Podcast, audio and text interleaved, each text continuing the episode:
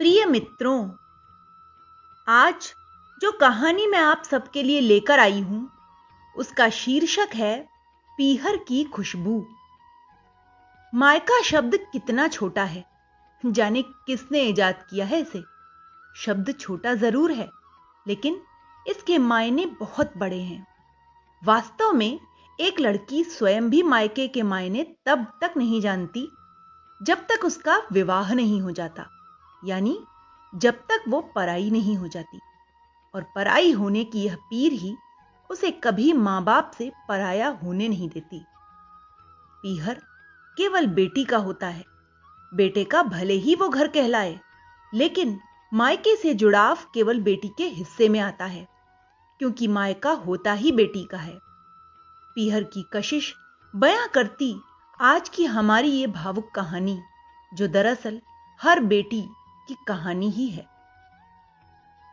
मायका तो लड़की के दिल का एक टुकड़ा होता है, जो कभी उसे अलग नहीं हो सकता। पीहर का द्वार, पीहर की हवा, पीहर की खुशबू, उसके अस्तित्व का एक हिस्सा होती है। वह आँगन, जहाँ खेली कूदी और बड़ी हुई, वह आँगन जहाँ से वो विदा हुई, उस आँगन में उसकी आत्मा बसती है। पिता की लाडली और माँ की सहेली, भाई की दोस्त और छोटी बहन की माँ। कितने रिश्ते होते हैं मायके के। मैं भी जब चाहूँ अपने मायके फ़ोन पर बात कर सकती हूँ।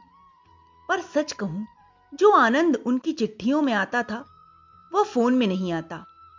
आज भी माँ पापा की लिखी चिट्ठियाँ मेरे पास मौजूद हैं। जब उनकी बहुत याद आती है तो उनकी चिट्ठियाँ पढ़ती हूँ। उस अंतरदेशी में मानो उनका चेहरा उतर आता है। हर शब्द और वाक्य के साथ चेहरे के बदलते भाव मुझे दिखाई देते हैं। चिट्ठियाँ जैसे ज़िंदा हो जाती हैं और चिट्ठियों की खुशबू से मेरा मन तरबतर हो जाता है। आज स्कूल से लौटी तो शरीर टूट रहा था। ठंड में तो यह शहर अलास्का बना हुआ है। बस बर्फ़ गिरने की कमी है। इतनी गलन कि हाथ को हाथ ही महसूस नहीं हो रहा है। घर के भीतर आकर पता चला कि कोई पार्सल आया है। इंडियन पोस्टल से। मैं अंदाज़ा नहीं लगा पाई कि कहाँ से आया होगा। बहुत थकी थी, इसलिए सीधे आराम करने चली गई। शाम को जब नींद खुली तो जाने क्यों माँ पापा की यादों ने मुझे घेर लिया। मुझे लगा कि बिन बादल कैसे हो रही है यह बरसात।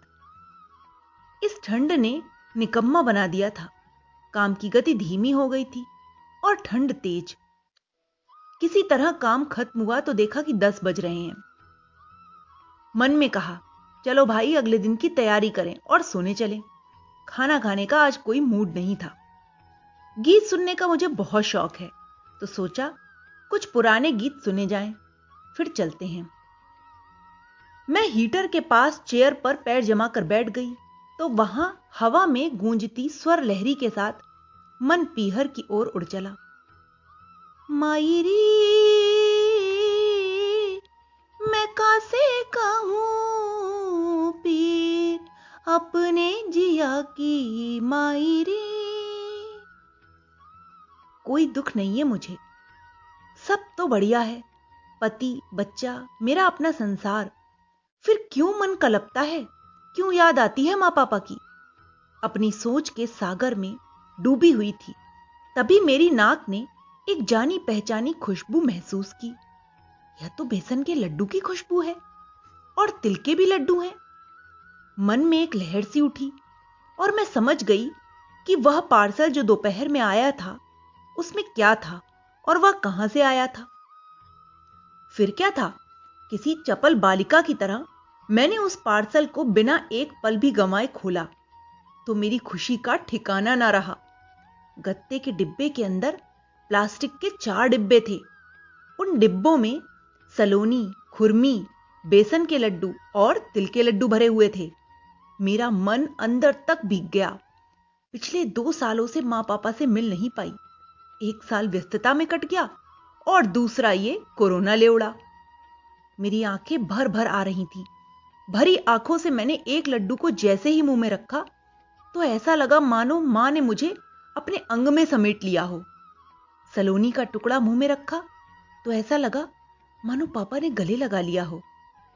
क्या कोई मानेगा कि मैं रोते हुए मिठाइयाँ खा रही थी? मन जाने कितनी यादों से घिर गया। वह सारे पल याद आ गए।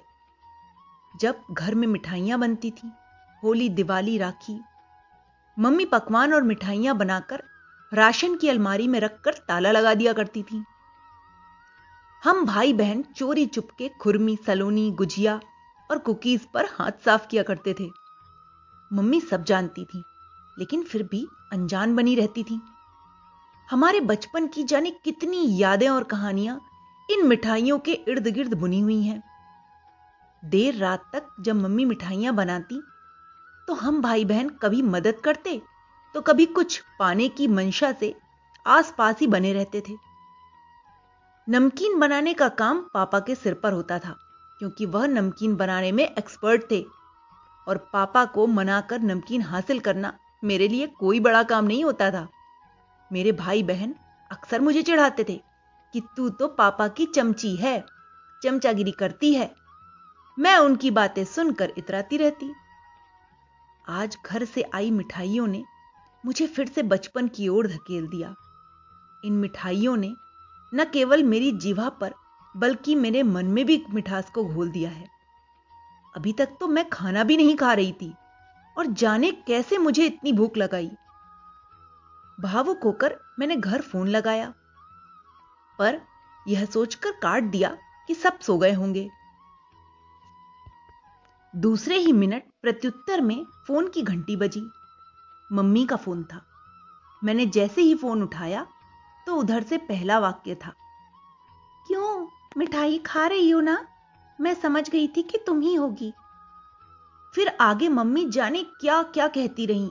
कैसी हो? सब कैसा चल रहा है? घर में पति और बच्चे कैसे हैं?